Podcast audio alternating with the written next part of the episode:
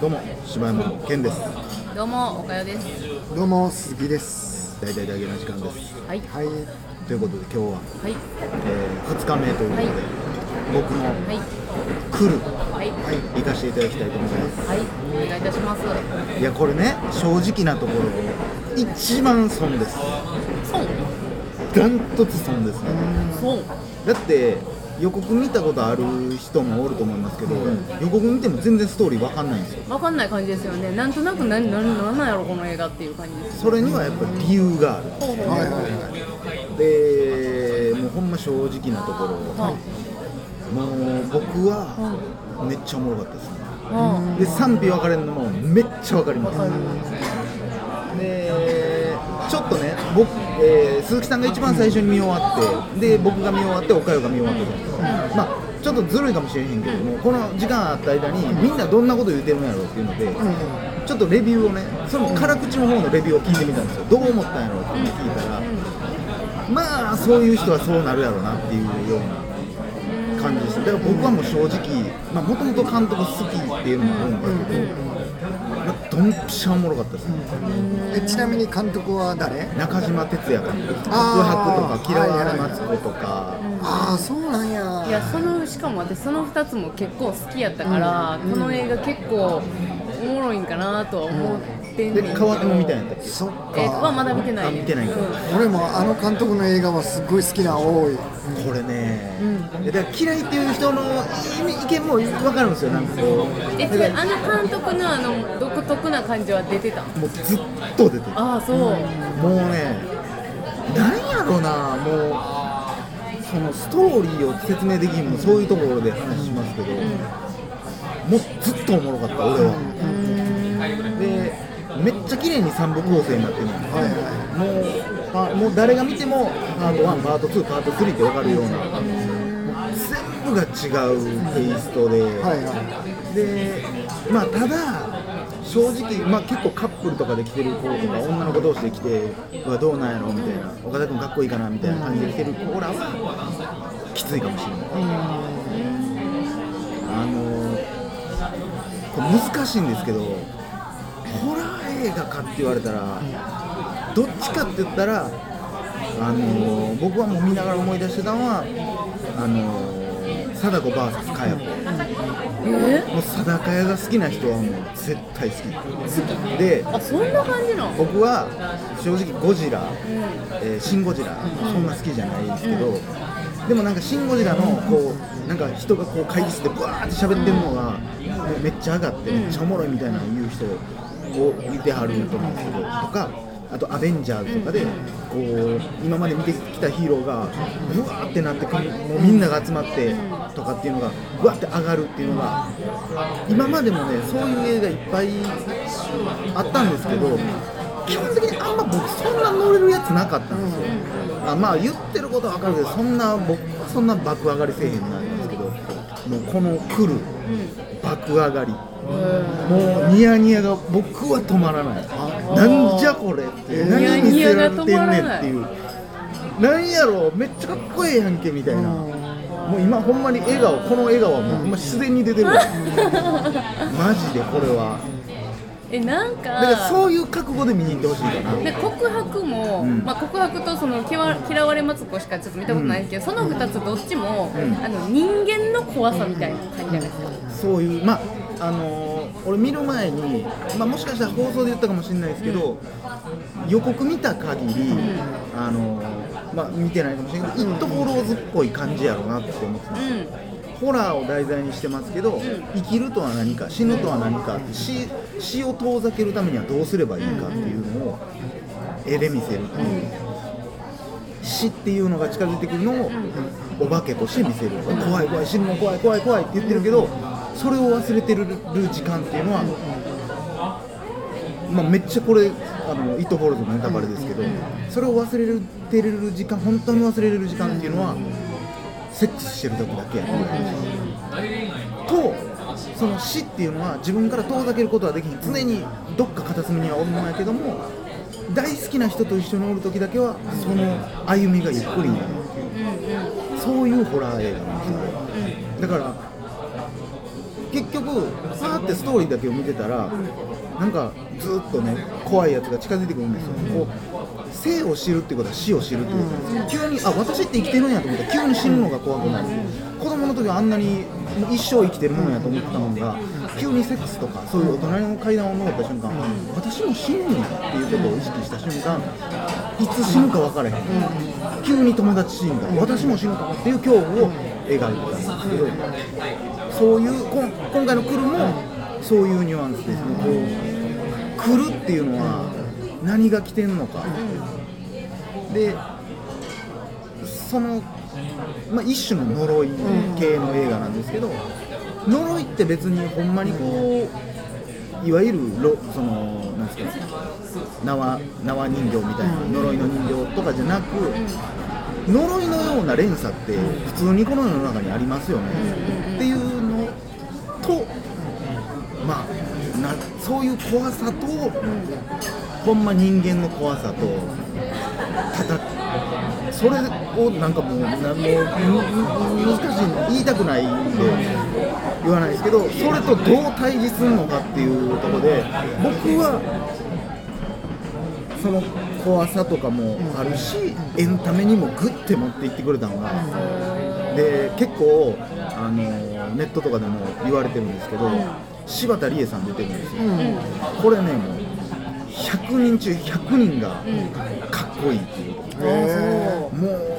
これほんまに申し訳ないですけど去年見たね「勝手に震えてろ」でキャスティングこういうキャスティングするの僕はどうやと思うっていうのの、もう真裏ですね、柴田理恵さんそんな使い方すんのっていう、もうねで他のキャラクターもだからちょっと僕は貞貞子 VS かや子のそうなんですけど、こうなんか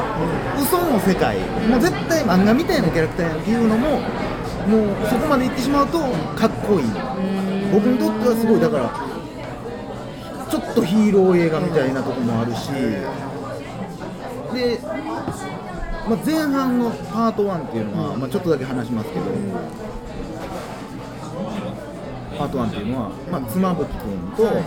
えー黒木華さん。が、まあ、結婚するん。ですよ、で正直前半ずっとただただ幸せ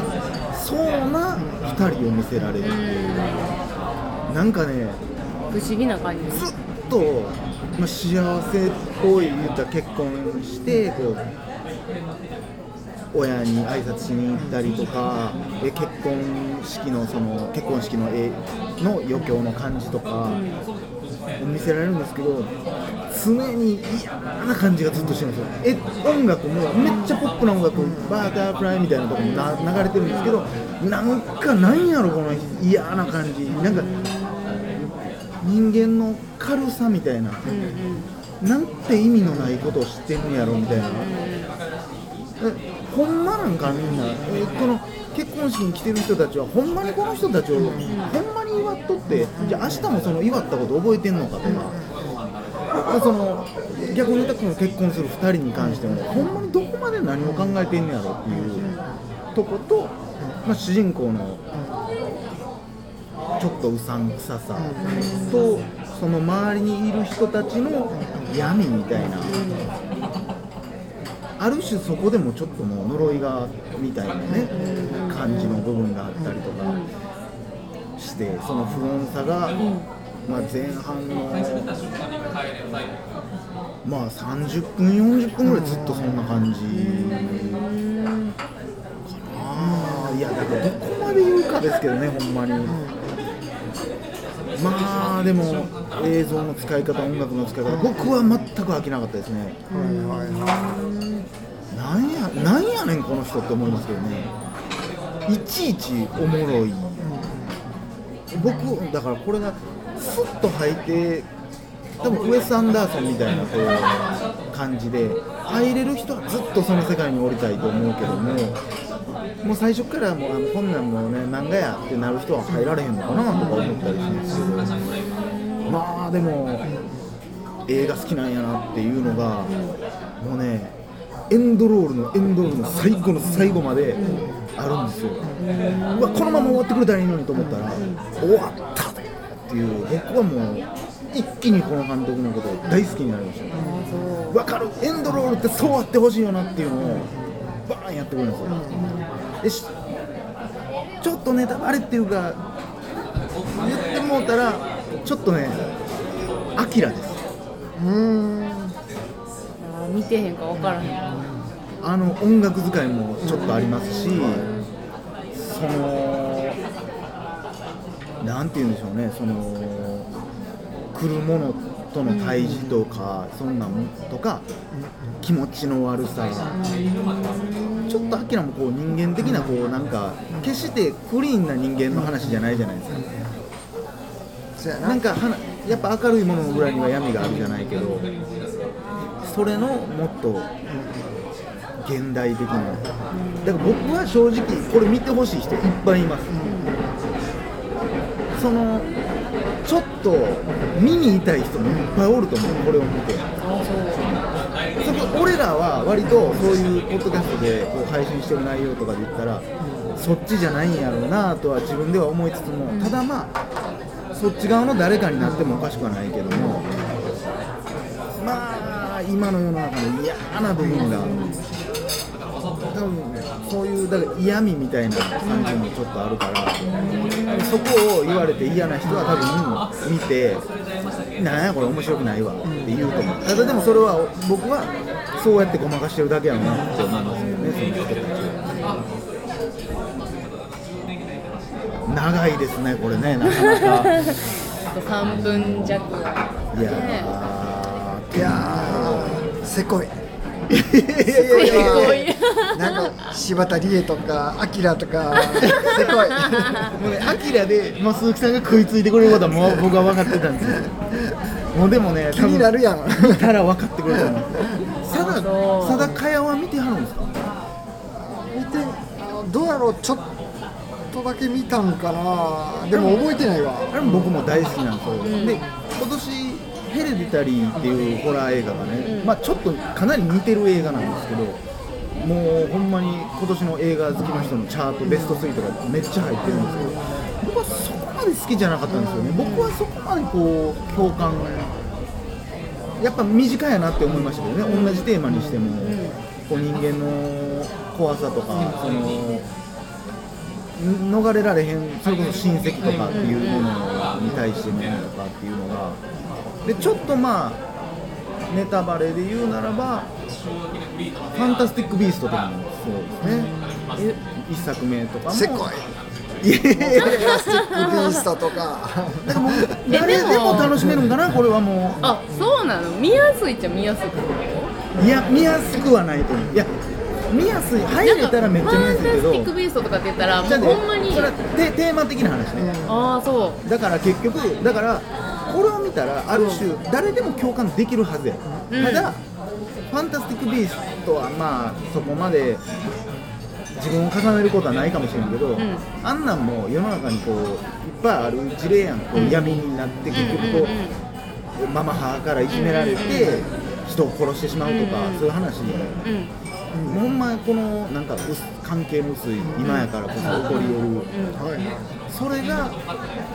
ホラーとして描かれる。っていう、ちょっとでも面白そうやな。いちいちカメラワークとかその色彩とかがもう僕ほんまおしゃれな映画とか全然わかんないですけど、まあ、きっとこの監督がもともと CM とかやってはった人だから分かりやすい、うう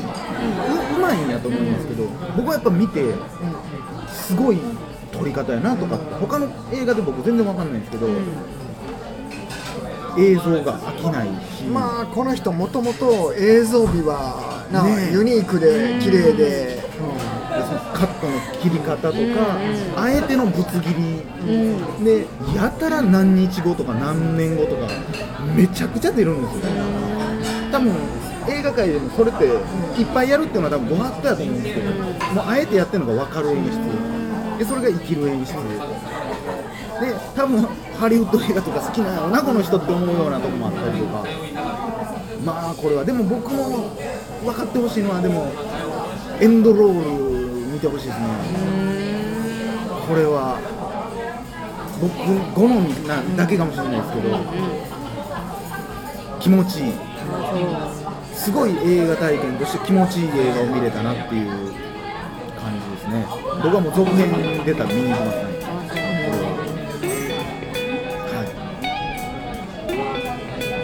ということでねお正月は皆さんあのクルを、えー見に行っていただきたいなと思います。